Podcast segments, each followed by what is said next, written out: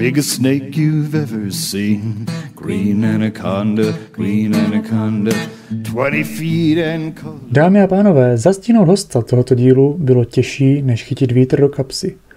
Dnešním hostem show pana Haďáka je pan trenér, pověstné štístko a muž s největším nosem na extralize, Libor Prostřík Mrozovský. Vítáme ve studiu dosyčenou pověstnou studnici dobré nálady. Jak se máš, Libore? Mám se dobře. Jako pověstná studnice dobré nálady, jako, to mě celkem překvapil. Já děkuji za pozvání do vašeho pořadu. Eh, zhlídnul jsem veškeré díly, abych byl trošku připraven. a rozhodně máte můj obdiv. Jako v dnešní době eh, věnovat se něčemu takovému, stojí to spoustu úsilí a spousta času. Takže sám osobně to vím, taky angažuji ve více věcech, takže děkuji za přivítání a pozvání.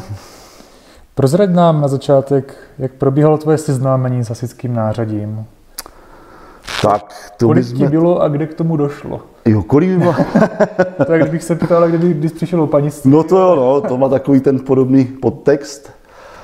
Uh, teď abych nekecal, tak si myslím, že jsem členem dobrovolných hasičů od sedmi let. Takže jsem si prošel, uh, prošel jsem si dětma, přičichl k tomu, mezi tím se objevily i ostatní nesporty, ale ten hasičský sport mi tak nějak prostě byl vždycky nejblíž a utkvěl mm-hmm. ve mně, takhle, když bych to řekl. No a co se týče, to byla taková ta klasická vesnice, ty, ty pohárové soutěže s dětma a podobně.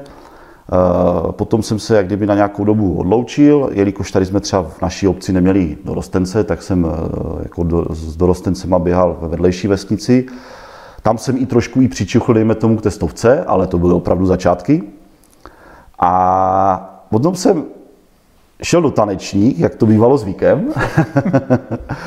a tam mě oslovili kluci Stranovic a s nima jsem začal běhat požární útoky.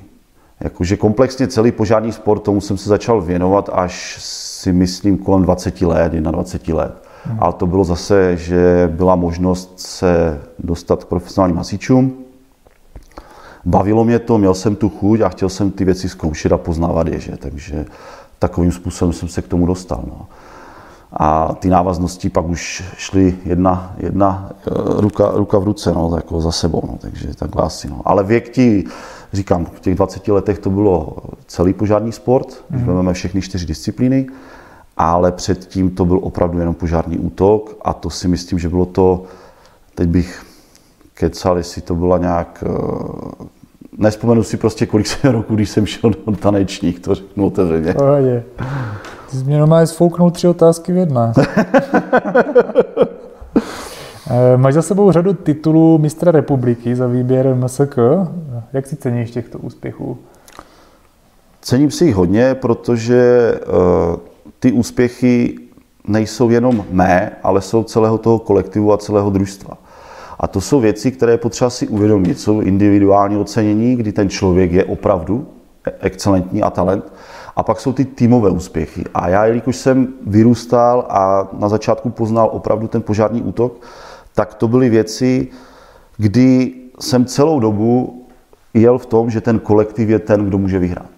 A takhle jsem byl i já jako k tomu vychován, když to řeknu tímhle způsobem, protože, protože ten tým je silný tehdy, pokud umí prohrávat, ale, nebo takhle, pokud umí vyhrávat, ale musí umět i prohrávat. Jak neumí prohrávat ten tým, tak je to špatně. A to je začátek konce každého družstva. Z mého pohledu aspoň. Teda. A kolik bylo těch titulů teda vůbec? Pamatuješ si to? Ne. ne, myslím si, že eh, v jednom roce, kdy, kdy jsme eh, teď, teď si nespomenu, kde to bylo, to fakt ne už, protože toho je bylo hodně, ale udělal jsem takovou sérii, kdy, kdy eh, mě napadla myšlenka, tak Moravskoslezský kraj a naše družstvo mělo takové určité dva největší podporovatele ze, sta, ze strany eh, komerční, když to tak vezmu, a to byl Karel Gába a Roman Hinčica.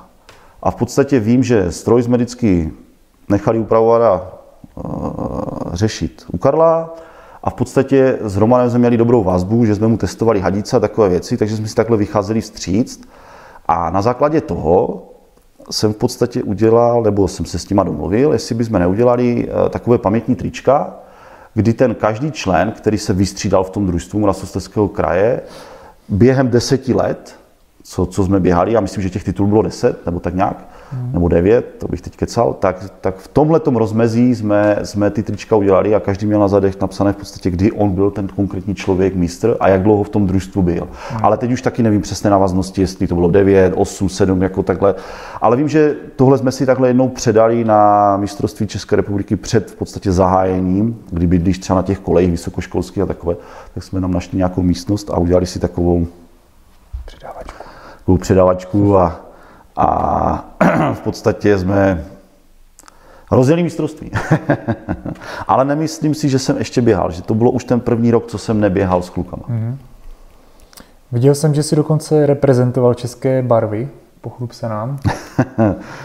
Eh, první náznak eh, reprezentace u mě byl, kdy, kdy jsem mohl být členem eh, družstva které závodilo jako mimo soutěž eh, v Ostravě v roce 2009 na olympiádě CTF. Eh, následně se mi podařilo dostat do družstva dobrovolných hasičů po dalších, další v podstatě, eh, kdy, kdy, kdy měla následovat, to bylo ve Francii. A tam to bylo takové průkopnické, protože to družstvo bylo namixované půl na půl z profesionálních hasičů a z dobrovolných. Protože ta výsada nebo výsada, ono, mezinárodní závody do určité doby byla výsadou pouze, nebo byly výsadou pouze profesionální hasičů. Uh-huh. A tohle bylo, nebo olympiáda ve Francii byla průkopnická v tom, že se chtělo, aby se do těchto družstev mohli dostat i členové z dobrovolných hasičů. A bylo to takové průkopnické a následně potom už bylo, že, že se ta spolupráce jako rozvázala více a tady ty věci a bylo možné složit výběr z profesionálních a dobrovolných hasičů. Mm-hmm. Takže to jenom tak jako k tomu.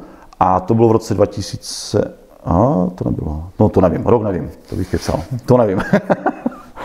Mám, eh, dole vám můžu ukázat, daroval jsem našemu sboru, v podstatě, když mě podporovali celou dobu, tak jsem jim daroval jeden diplom z medailí, kdy, kdy to máme dole zarámováno, tak to vám můžu jako klukům ukázat, když jste přijeli za mnou, tak... To je medaile z Francie. A jako užil jsem si to, byl jsem rád, že jsem se tam dostal do toho výběru, užil jsem si to, bylo to super. A celkově z mého pohledu olympiáda má úplně jinou váhu než klasické mistrovství světa.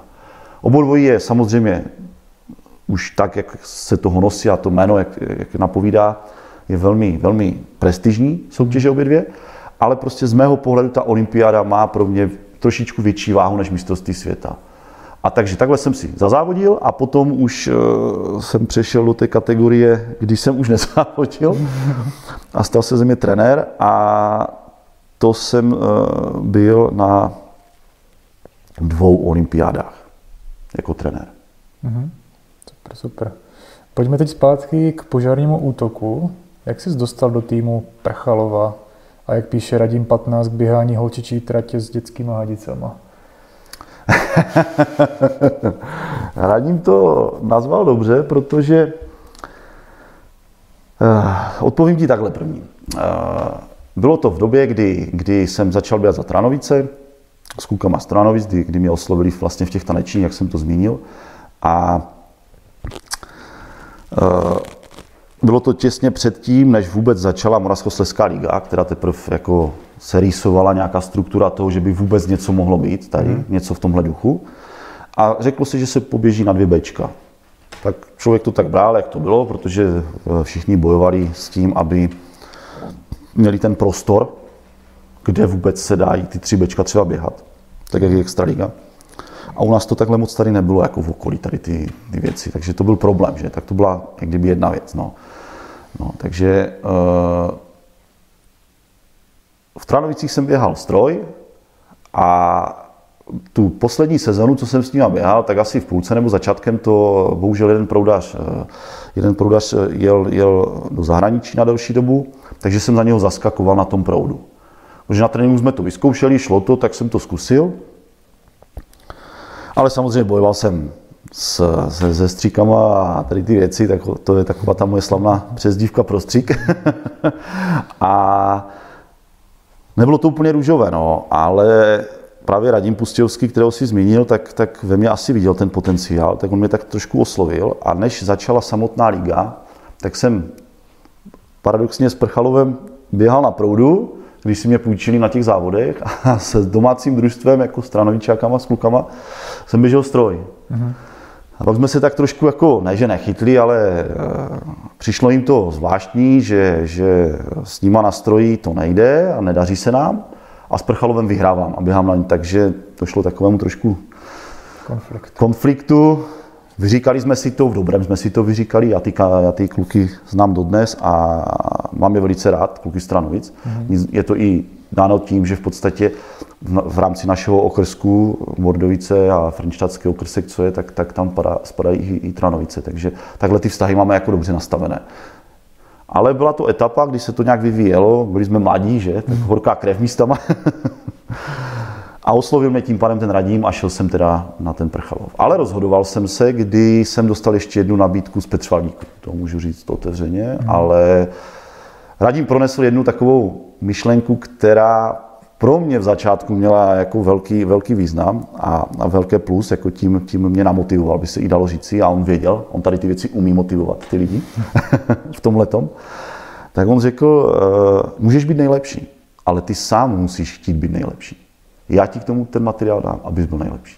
A to v té době bylo úplně něco, co člověk, jak je mladý, uh, ambiciozní, tak prostě tohleto uh, dobrý sportovec musí mít i vysoké ego. Mhm. Když ho nebude mít, tak se nikam nedostane. A to s tím všechno souvisí a takhle jsem to já jako z jeho strany vnímal a prostě líbilo se mi to. A už jako ta sezóna s Prchalovem byla úžasná, jako, nebo ty sezóny všechny takhle. No. Ty sezóny pozbírali hromadu titulů na té solo, ale tak nějak tě to pořád táhlo na extraligu, je to tak? Od koho přišla první nabídka?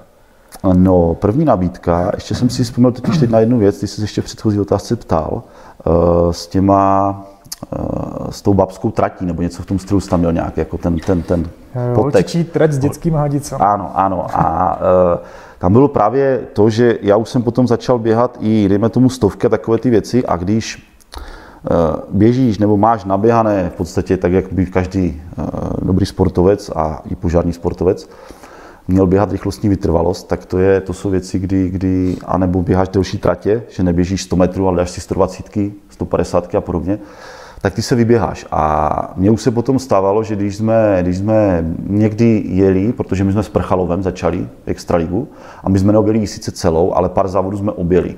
Mm. A tady v tom našem okolí, nebo co nám vlastně prostředky dovolili, že. Takže uh, ta první nabídka takhle jako eh, jet na extraligu bylo ze strany jako Prchalova, kdy jsme si to chtěli vyzkoušet a chtělo se nám tam jet. Mm. Ale věděli jsme, že prostě ta sezona je drahá celkově, protože dneska opravdu je to o financích a v té době to taky bylo. Další věc je, že musíš mít stroj jinak připravený na dvě bečka, jinak ho máš připravený na tři bečka. To jsou věci, které prostě spolu eh, jdou ruku v ruce. My jsme běhali na 38 a 63 hadice bečka, ale Extraliga je 65-42. To jsou další investice na, na materiál, že? A to je všechno ruku v ruce, tady ty věci. No. No, takže první jsme běhali s nima a tím, že se běhalo takhle, jako že jsme si občas dali tu extraligu, tak mě už potom přišlo, když jsme běželi na ty dvě bečka, že jsi to prostě doběhl, ani se nezapotil, stříkl z toho a šel si zpátky. A to bylo právě sranda, protože ten Radím, on vždycky od toho stroje, když jsme dali ten super čas, tak běžel od té kádě, v podstatě, on dělal kož takhle, od kádě, dopředu za náma a on vždycky doběhl ulíchaný jako blázen, ne, a super, super, ještě super, Říkám, dobré, že? A on, ty vole, vy jste zase zadýchaní vůbec, že? Já říkám, však to bylo pomalé, ne?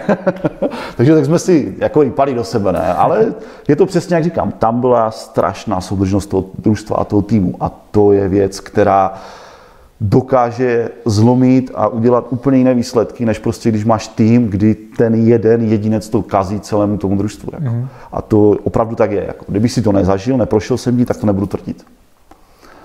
No a v návaznosti dál, uh-huh skončil s prchalem ten začátek a eh, první nabídka přišla v zimě v zimě, nebo jako po, po, po sezóně, v zimě od kluků z Nevcehlí. A to mi psal, myslím, Jarda, a něco jsme se tak bavili a to a říkám, ty člověče, tak možná bych do toho šel, jakože prostě byla taková výzva nebo něco, že... Ale samozřejmě bylo tam ta věc, že jsme byli i s Radímem domluvení už na další sezónu, jako na Prchalově a tady ty věci, ale taky jsme zvažovali, jestli nebudeme jezdit víc závodů extraligy. Mm-hmm. Takže eh, to moje rozhodování bylo taky postavené na tom, že jsem prostě zavolal Radimovi a probral to s ním tu věc první. Jestli, jako co si o tom on myslí a že nechce, aby byli na mě kluci naštvaní nebo něco, ať prostě to nevypadá tak, že je prostě hodíš jo. na druhou stranu. Jako. A to vůči tomu, co jsme měli nastavené jako mezi sebou, tak prostě mi to přišlo strašně důležité to s ním jako probrat. Takhle. A pak už to šlo ruku v ruce, no tak. Byli jste ten rok 2011 v celý dru, druzí celkově na extralize. Poté přišel tříletý kontrakt s SDH Plumlov, kde si vystřílel na proudu Mišáka. Jak na tohle období vzpomínáš?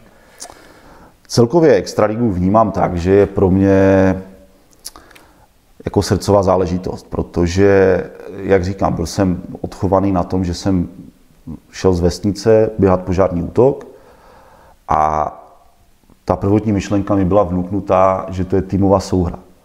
A takhle se to se mnou neslo prostě dál a strašně mě to imponovalo v tom, kdy, kdy jsou si tam na těchto závodech všichni rovní.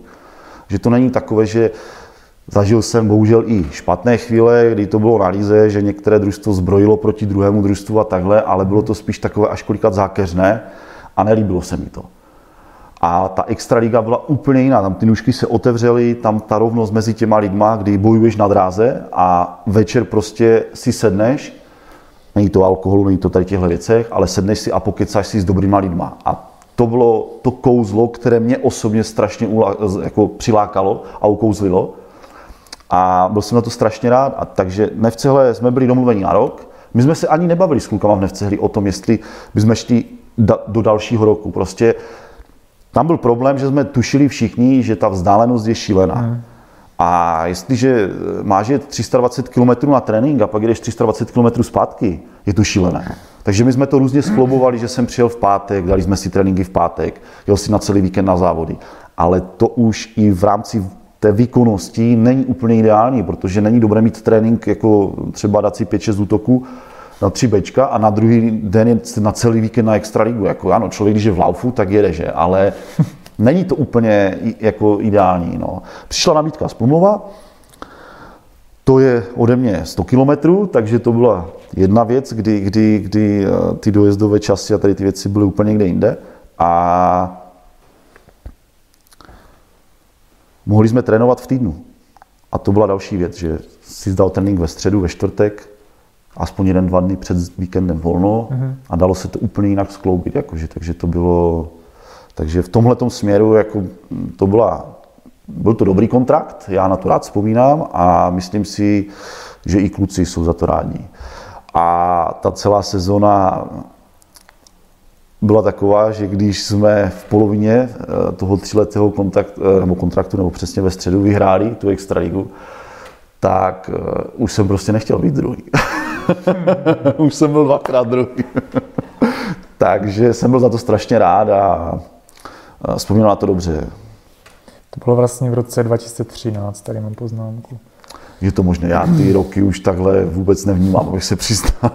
Na stará kolena tě ještě kluci ze Svinova přemluvili jít běhat za veterány na MSL. Bylo těžké tě přesvědčit? Nebylo, protože eh, já jsem tu myšlenku sám v sobě chtěl a vím, že když jsem skončil a bavil jsem se i právě s Radimem Pustějovským z Prchalova, tak jsme taky na tu myšlenkou si pohrávali, jestli nesložit 35 mm. a jít do toho. Pak přišla nabídka z toho Svinova a já toho nelituju. Mně se to strašně líbilo a jsem za tu sezonu, nebo za ty sezóny, co jsme, co jsme si zaběhli, tak jsem za ně rád, protože jsem se zase vrátil k těm začátkům svých. Sice úplně jinak teďka, ale já jsem si to užil s klukama. Pokud se nemělím, tak držíte dokonce rekord v této kategorii. To je možné, no. Tak ty máš ty tabulky, jako já už to tak jako si nepamatuju. Vypouští, jo?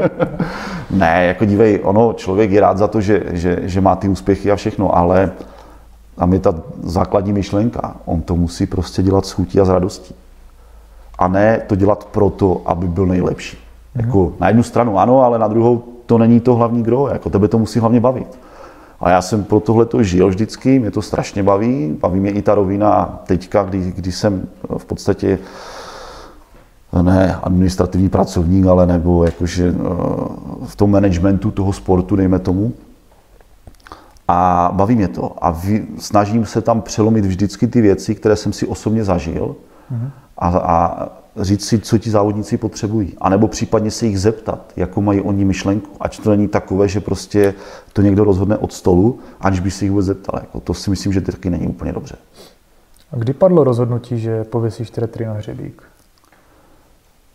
No,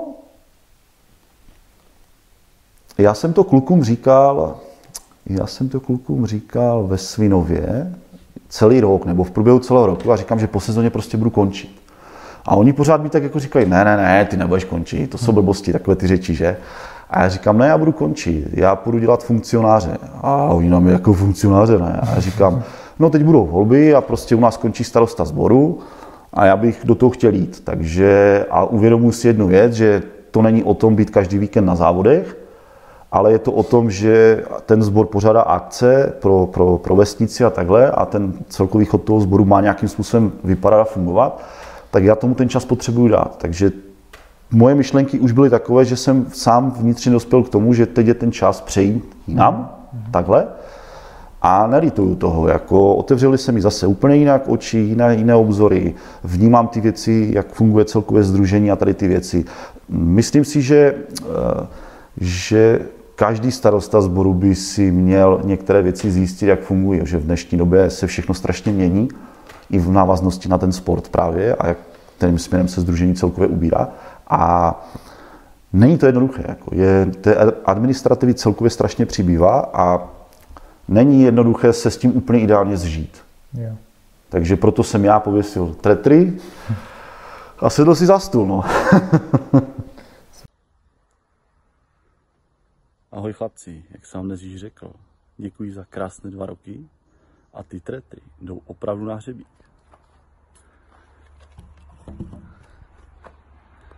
Svinověde. Pojďme teď do současnosti. Jak ses dostal k trénování reprezentace žen? Kozlik 167 píše, že je to díky tomu, že jsi byl vždycky na ženský a máš, a máš prořízlou hubu. Aj, aj, je to o tom, že mám prořízlou hubu, to jsi řekl dobře, nebo tom komentáři, který jsi, který jsi zmínil. Nebál jsem se jít věcem naproti a když jsem něčeho chtěl dosáhnout, tak jsem se zajímal o to, jak toho mám dosáhnout a e, co pro to musím udělat nebo neudělat. Jako ono to možná mi zní blbě, ale, ale dneska je taková ta doba, kdy člověk musí mít určité ostré lokty. Jako bez toho se nikam neposuneš. Mhm. A než čekat, že tě někdo takhle vytáhne z pléna a, a dá ti tu příležitost, tak jsem se zeptal, jestli je ta možnost. A byla to změna, protože jsme vystřídali jak kdyby eh, spolu s Karlem Nolčem eh, stávající ho trenéra, který tam zůstal nakonec sám. A eh, dostali jsme důvěru od združení, kdy, kdy, kdy si nás pozvali, nabídli nám tady tu věc a řekli, v podstatě jsme si vyjednali podmínky takhle, co chcou oni po nás a co my bychom chtěli celkově po združení, aby, aby jsme do toho šli takhle. A musím třeba fakt vyzvihnout jméno Karla Noče, protože, protože to, co za ním jde za ty roky, tak je k nezaplacení, ty jeho zkušenosti a jak funguje. Já třeba mám opravdu obavy z toho, že když by Karel skončil, nebo nejde o Karla takhle, jako, ale pokud by se stala situace, že by eh, reprezentaci žen eh, vedla žena, což je nechci jako dehonostovat nebo takhle jako holky, to v žádném případě, tak si myslím, že se trošku vytratí z toho to, kdy ten chlap je trošku víc přímý a e, dokáže líp ty holky konfrontovat. Jako. Je to strašně těžké. Jako. Chlapský manšaft je strašně jednoduchý, ale ten holčičí je šílený. Já mám všechny holky rád i z reprezentace takhle, že prostě jsem si vždycky našel k ním nějakou tu cestu a vím, kolik úsilí dřiny stojí za tím, aby se dostali někam ale prostě jsou to v pořád jenom a pořád holky. Jako to, ať se je zlobí nebo ne, jsou to prostě holky. A babský kolektiv je vždycky ten nejhorší. Jaké byly začátky teda trénování reprezentace? Eh, musel jsem sám přehodnotit spoustu věcí, naučit se s nima bavit, zjišťovat tady ty různé věci, že? A to je to, je to těžké. Myslím si, že je to opravdu těžké, protože uh, trénování v reprezentaci je takové, že my jako trenéři pouze stmelujeme ty holky dohromady a snažíme se s nima pracovat na těch kolektivních disciplínách. Protože řešit, řešit stovku a věž, eh, samozřejmě eh, oni si to potřebují nalézt a odstrénovat tady ty věci, to je bez diskuze. Ale tohle je hlavně práce pro ně samotné doma. A doma, když oni trénují, tak mají svého trenéra. A ten je naučí ty věci. A my nemůžeme je úplně odnaučovat ty zlozvyky nebo, nebo jim říkat, že tohle dělají blbě a tohle měli dělat jinak. To prostě oni musí vykrystalizovat v to, že prostě oni ví, kde mají ty chyby, my jim třeba jim je řekneme na tom soustředění, že tohle by mohlo být jinak, tohle jinak, ale vždycky je to o té jejich konkrétní práci doma s tím svým trenérem. A takových těch v úzovkách oblastních trenérů je strašně málo a bylo by dobré, kdyby přibývali tito lidé, protože to jsou ti konkrétní lidé, kteří pracují s tím daným člověkem a posunují toho člověka dál. My už jenom stmelujeme, my jsme ta třešnička na dortu, jako když to může tak vyznít. Ale velkou váhu tam hraje psychologie a práce s těma holkama i na tom samotném mistrovství a tady ty věci, kdy tam jsou různé úskalí, Eh, věci, které to naruší zvenčí a tady ty věci a to je, že je musíš dostat do takové té určité pohody a to je ta naše hlavní práce, jako toho, toho trenéra na tom, na, na, dejme na to mistrovství světa. Takhle oni, to si vzpomínám na pár takových eh, chvílek, kdy, kdy holky baví se s nima na stovkovém poháru a jsou takové jako ha, ha, ha. Prostě ti řeknou cokoliv, jsou takové ukecané hmm. a pak najednou s nima jdeš na mistrovství světa, jdeš, jdeš po dráze a před tréninkama nebo jak kdyby před hlavním závodem a tak se s nima bavíš a najednou vidíš, jak to je zatuhlá, rozumíš, už ten úsměv tam není. a dopadá to na ně ta tíha. A tam poznáš potom zase tu sílu toho závodníka, jako, že se dokáže dostat do, takové té, do toho laufu závodnického a, a dokáže to prodat potom na té dráze. Mm-hmm. Jak hodnotíš loňskou hasickou olympiádu?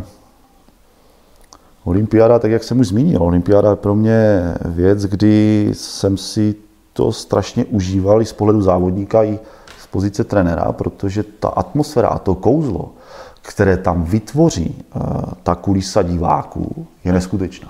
Ale musíme otevřeně říci, že ta kulisa je, nebo ta divácká kulisa má návaznost na klasické disciplíny CTIF.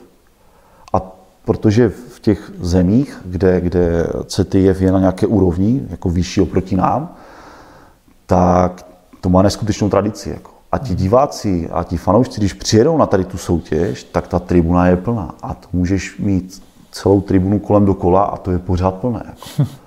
A když ještě teďka v podstatě uh, nynější prezident Federace CTIF, nebo vedení CTIF, je, je Slovinec, tak to má zase tu další přidanou hodnotu a váhu. Že? Takže je to super. Já jsem si strašně všechny olympiády užil, protože opravdu ta atmosféra, já nezapomenu sám na to, když jsem, když jsem šel do bloku na štafetě na Ostravském stadionu a ta tribuna po té pravé straně, ta hlavní, byla úplně plná. Jako to no prostě to vnímáš, jako to ti ta slza ukápne prostě potom, když na to vzpomínáš. To jsou takové hmm. chvilky, kdy, kdy i z pozice závodníka si to strašně chceš užít, ale nesmíš se tomu poddat, ať se neroztřepeš, že samozřejmě, ale musíš mít takový ten, ten vnitřní drive do toho, takové to hnusné ego kolikrát a, a strašně si to užiješ. Jako. A potom, jak to z tebe spadne, tak se to všechno vyplaví a je to super. No. Jak vnímáš vůbec absenci ruského výběru na mezinárodních eh, soutěžích?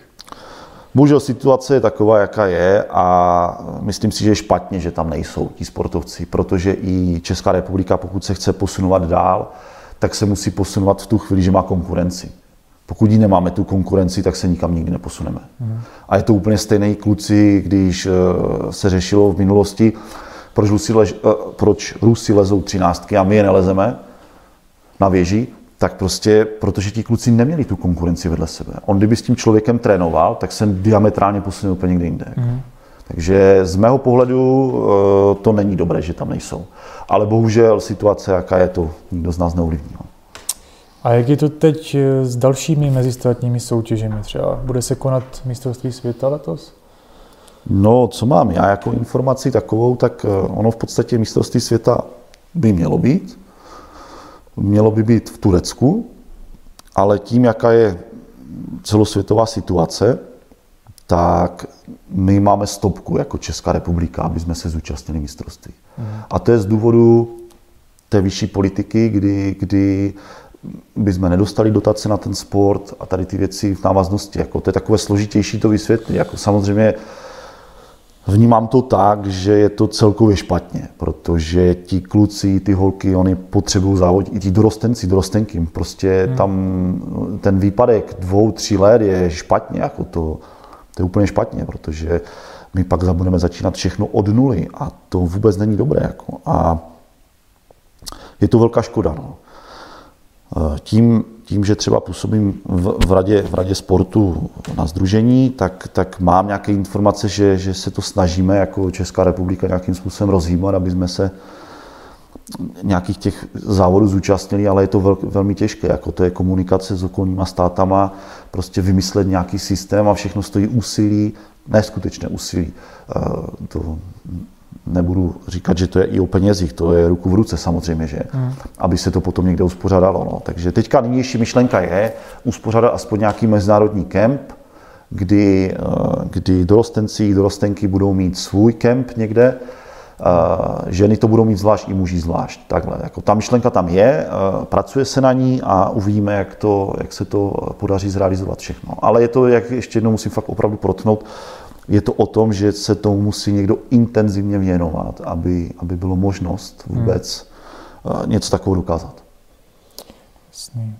Uh, pojďme teď k tomu výběru žen, který trénuješ. Je někdo, koho bys vyloženě vyzdvihl? Máme tam nějakou novou Šárku Jiroušovou? Šárka, Šárka je talent sám o sobě. Jako tam, tam to, co ona měla nebo má ty, před, nebo měla, nebo má ty předpoklady takhle to, je těžké na, najít někoho dalšího takhle, ale jednou jsem to už teďka tady řekl, myslím v rozhovoru, eh, ten závodník musí chtít a ten člověk musí chtít. Mm-hmm. A není to nic, že by to bylo nereálné. Pokud on tomu člověk dá, tak to má ale. U těch holek je jeden velký aspekt a velký problém. Oni to opravdu dělají všechno dobrovolně a po práci.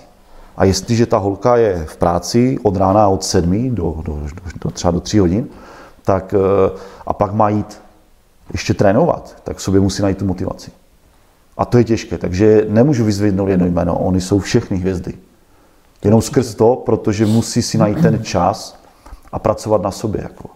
Můžu jenom zmínit opravdu, co za tu, za tu dobu, co, co je třeba v reprezentaci Kamila Martoškova, tak ta ušla neskutečný kus cesty a to, co teď předvádí na té věži a ty věci, ale je to prostě, ona se dostala do fáze, kdy už je skoro poloprofesionální sportovec, že si dokázala najít ten čas, kdy měla školu, teď byla zaměstnání a má k tomu zapojený ten trénink. A to je neskutečný balík času. Jako ona si myslím, že nemá ani to. A druhý takový člověk, který se opravdu vybrousil, je Verča Krpcová. To určitě ano a to je velký, velký dík Pavlovi, že určitě. Ale samozřejmě i, že ona vůbec chtěla, jako, protože mít v rodině, nebo takhle, jako rodinný vztah a uh, pro, ne profesně, ale ten tréninkový, takhle, jako trenér a svěřenec, tak je šílený. Jako. A jestli tohle to někdo dokáže skloubit a nehadat se a nerozvést se, tak to je šílené. Jako. To, to klobouk dolů, jako, to klobouk dolů. Musíš to umět roz, jako, Svázovat nějak. Musíš, no, no, no, rozdělit si ty věci. Sešlo se nám tady celkem hodně anonymních dotazů. Anonym. tady se píše, že máte údajně takový netradiční vánoční zvyk. Prozor našim divákům, jaké je to mít na Vánoce stromeček z modřínu.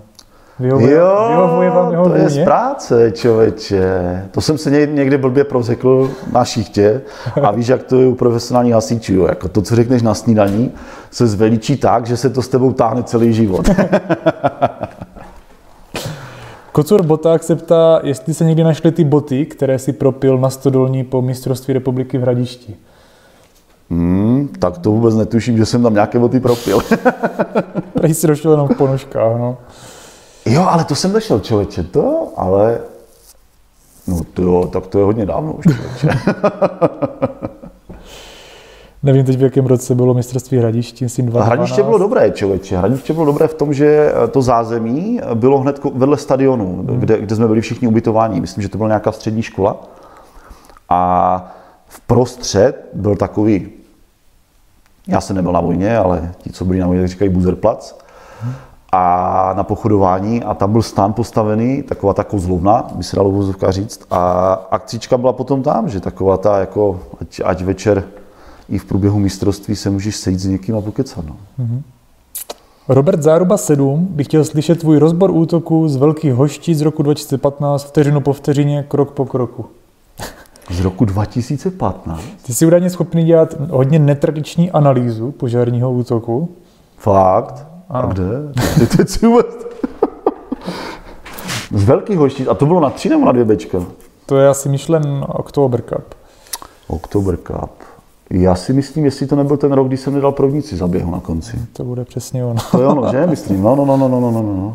Ne, víš co, on to možná zmínil dobře, protože já třeba eh, na tom proudu jsem byl vždycky takový negativní k sobě, že i když jsem třeba stříkl dobře, jakože doběhl si všechno, se střík pěkný, tak abych se posunoval dál, tak jsem eh, hledal ty chyby, které jsem chtěl eliminovat, abych se posunul dál. Protože nikdy jsem, já jsem nebyl takový, že bych byl úplně spokojený s tím, co jsem zabil. Jako, jo, mohlo to vyznít v té době jako namyšleně nebo takhle něco v tom směru, ale pro mě to bylo tak, že jsem tu hadici hodil, potáhl si to, potáhl, našponoval si tak, aby si za sebou neměl skrut. Je ještě velký rozdíl, kdy jsem běhal ze začátku dva spoje na základně a běžel ze zapojenou proudnicí. Tím, jak jsem přišel do Nevcehle a začal běhat extraligu, tak tam jsem hned z fleku šel proudnici za běhu. Jsem měl z toho neskutečný strach, jestli to dám. A já osobně si myslím, že jsem s tímhletím bojoval strašně dlouho, ne celou tu dobu, kdy jsem sledoval i kluky z jiných družstev, dejme tomu, teď zmíním uh, Pavla Hnízdila třeba nebo takhle, a, a když jsem viděl jeho, jak kolikrát dává s tou noblesou tu proudnici, nebo Roman Hinčica a podobně, tak, tak jsem úplně na to hleděl. A já jsem prostě byl takový, že jsem se toho nebál. Já jsem si tam udělal dvě značky, zapojoval jsem to jak proudnici na stovkách, kdy, kdy oni ten styl mají jiný, jako toho nasazování, a já jsem to dával klasicky. Jak kdyby to, a udělal jsem tam dvě značky, a párkrát jsem to prostě hledal, jako to řeknu otevřeně. Jako. Ale to ti spadnou kolena, je to špatně. No. Další dotaz je od uživatele Datel Woody. Ten by chtěl vědět, jestli stále náleží titul proudaře s největším Frňákem. to nevím. Já se teďka nepohybuju mezi těma klukama po těch závodech, takže to ti Myslím, ne... že ti trošku konkuruju. Jo, ty, určitě pojď se, a ještě máš malý. Záleží, co máš v trenkách. Mě by ještě zajímalo, jak si při takhle rozmanité kariéře a časové vytíženosti stihl ještě zastat roli Klingera v seriálu Meš.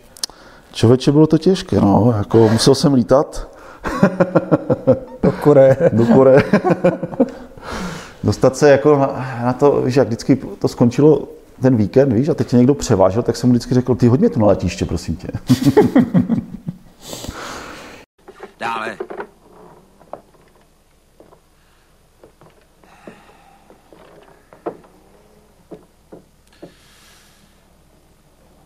Jak to zkusil tentokrát? Předstíral, že je prostitutka. Klinger, co jen jsme s tvou matkou udělali špatně? Nevím, jestli jsi viděl rozhovor s Vladom ze Zbory, ale zmiňoval tam tvůj sestřik na Leninovi v roce 2008. Jak reaguješ na jeho prohlášení, že jsi tam údajně zesměšnil všechny proudaře na světě, když si se dvěma spojí na základně sestřiknul v čase 13.28? No, že by měli ze sebou něco dělat, ti kluci, no, tak jako, co chceš tomu víc říct, no, tak jako... Já jsem byl za to strašně rád, mrzelo mě, že se to nevyhlašovalo, eh, ten proudař v té době. A ten rozhovor, o kterém se zmiňuje s Vladem, tak eh, on mi ho dokonce i poslal, eh, že mě tam zmínil, abych o tom věděl. A já ho mám strašně rád, toho člověka. Jakože celkově zbora, takhle jakože znám ty kluky všechny, ale zrovna on je úplně takový, že prostě za ty roky, co se známe, tak eh, jsme si padli do oka a já jsem vždycky říkal, že je on strašně dobrý, mm-hmm. ale on to nikdy nechtěl přijmout v tom, že ne, já se učím od tebe, říkám, ode mě si radši nic neuč. Ty jsi už to párkrát načal, ale co bych vzkázal mladým závodníkům, kteří by se chtěli stát úspěšnými proudaři nebo reprezentanty?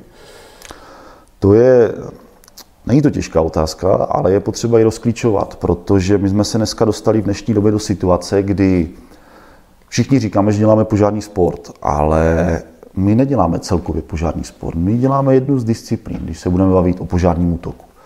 A já třeba na tohle jsem takový jako háklivý, že říkám, ano, ty děláš požární útok, ale komplexní požární sport je soubor čtyř disciplín.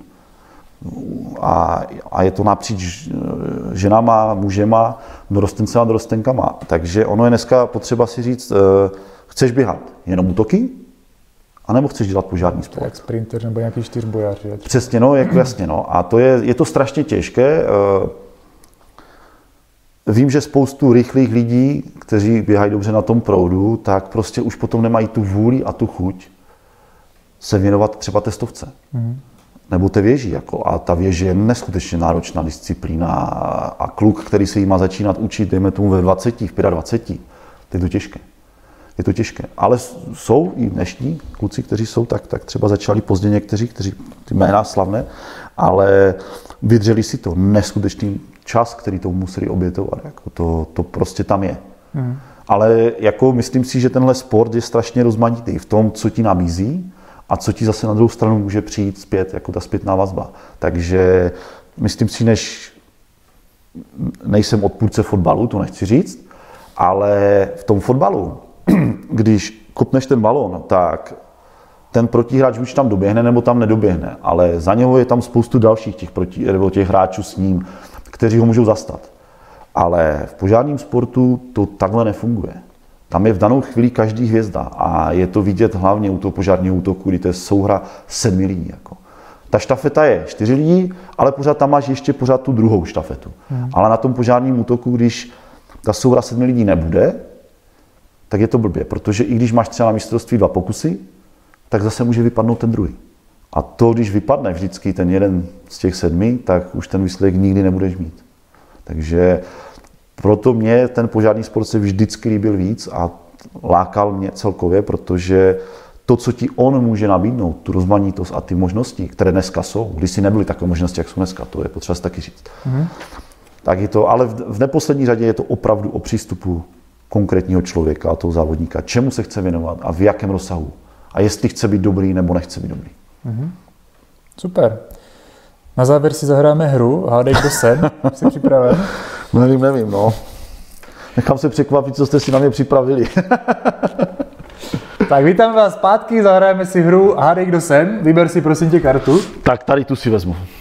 Tady tu nastav Tak čelo. pojď, pojď do mě. Tam. tak. Takže... Můžeme začít. Můžeme začít. Eh, Je to muž? Ano. Reprezentant? Ne. Toho už nepoznám vůbec. ah, je to, co se zeptat. Je z Moravskoslezského kraje? Ne. Teď můžu vyjmenovat všech zbylých počet krajů. to tu budeme dlouho. to tu budeme hodně dlouho. Ještě bych si na všechny vzpomněl vůbec. No, tak to asi bych si vzpomněl. Takže reprezentant tu není. Běhal extraligu? Nebo Ano. běhají ještě? Už Teď, ne, teď, teď, teď už ne. teď ne. Teď ne. Hmm. No Vyloženě mě- ten člověk, o kterém se bavíme. Ano, ano, ano, pochopil jsem. No. Tak, eh, jako řekl bych, že to je Milka, ale to by bylo moc jednoduché. Je to jednoduché. jo, ty, brďo, super. Dámy a pánové, to byl náš dnešní host, Libor Mrzovský. Děkuji, že si přijmul pozvání a přejeme, ať se daří. Chtěl bys něco vzkázat našim divákům? Sledujte tuhle show, je úžasná a já jsem rád, že jsem tady mohl být. Děkuju. My se budeme těšit zase někdy příště na Sičenou.